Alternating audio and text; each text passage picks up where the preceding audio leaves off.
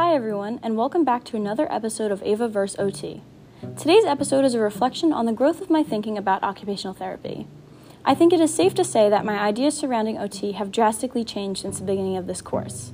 I did not realize how little I actually knew about the profession before coming to Scranton until after taking this foundational class. I actually feel a bit embarrassed to say that I went into this major with a very small mind and scope of the profession. However, I now realize that this is normal and that it is not common to know everything about your major before diving into university level classes. Originally, I thought OT was most commonly used on the elderly and mostly in hospital settings. It is a large misconception that OT is only seen in the medical setting. However, after our numerous projects and research, I have come to find that that is not the case. I've learned OT is practiced in places anywhere from hospitals to homes to prisons. The range of clientele is equally as varied since those being cared for can include newborns all the way to hospice care and death. I never thought OT involved anything outside of home modifications and rehabilitation. It is clear now that any age, disability, status, and setting can utilize the benefits of OT. The practice area project was especially meaningful in my exploration of the profession.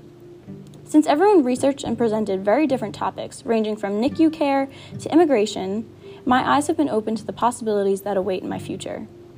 In OT, you really can take any passion you have, whether it be for a specific population or setting, and apply your therapy to better their lives.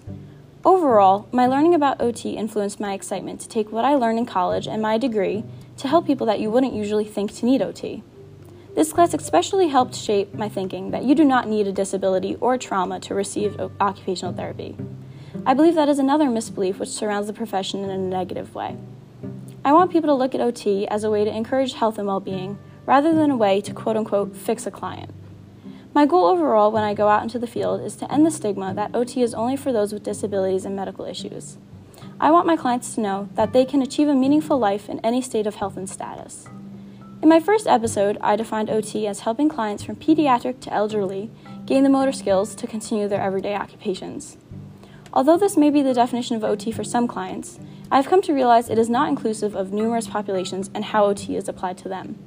My new, new definition has changed greatly. Personally, occupational therapy is the assessment of life values and experiences to provide an accurate intervention to gain or regain meaningful occupation, ultimately reaching optimal well being. Occupational therapy is often thrown aside in the world of professions, and some people don't even know what it means. In today's episode, I will have a special guest, David, to talk to you about what he believes about, about OT and what it is, and I will show that there are multiple misconceptions that can be proved wrong. Hi, David. Welcome to my podcast. I wanted to ask you a few questions about what you know about occupational therapy so maybe you can learn something new and spread word about OT. First, tell everyone a little bit about yourself. Um, well, hello. My name is David Mariquin, and I am a freshman at the University of Scranton. I am an international language Spanish business major and I am highly interested in the business field. However, I would like to learn a bit more about OT. All right, thank you. Now on to the questions. Firstly, do you know the difference between OT and PT?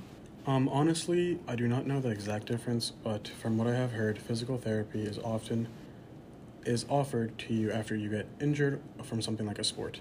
OT is to do daily occupations. An example would be getting in and out of your car. That was actually not too far off.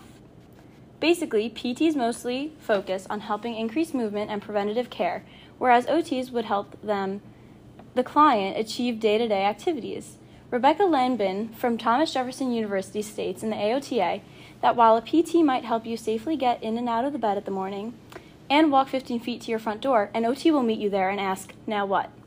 My second question is Where do you think an OT works? Well, assuming it's part of the medical field, I'd guess an OT would work in a hospital setting. Other than that, I'm not too sure. Honestly, that is what I thought before coming to the university as well. Some examples of settings can include hospitals, outpatient or inpatient facilities, schools, prisons, mental health facilities, community centers, homes, and other non medical areas. My last question for you is what kinds of populations do you think OTs work with? Because I think OT has to do with daily activities, they probably work with the elderly, people with autism, and children. Yes, OTs do work with these populations, but you'd be surprised to know how many more they can also work with. Any disability, age, illness, and injury can work with an OT to better their well being. Rebecca Langbein from Thomas Jefferson University states in the AOTA that the goal of OT is to empower everyone, regardless of diagnosis, challenges, or limitations, to be active, equal participants in their lives and in the world. So, with that, thank you, David, for joining me today on this episode of Ava vs. OT, and I will see you all next time.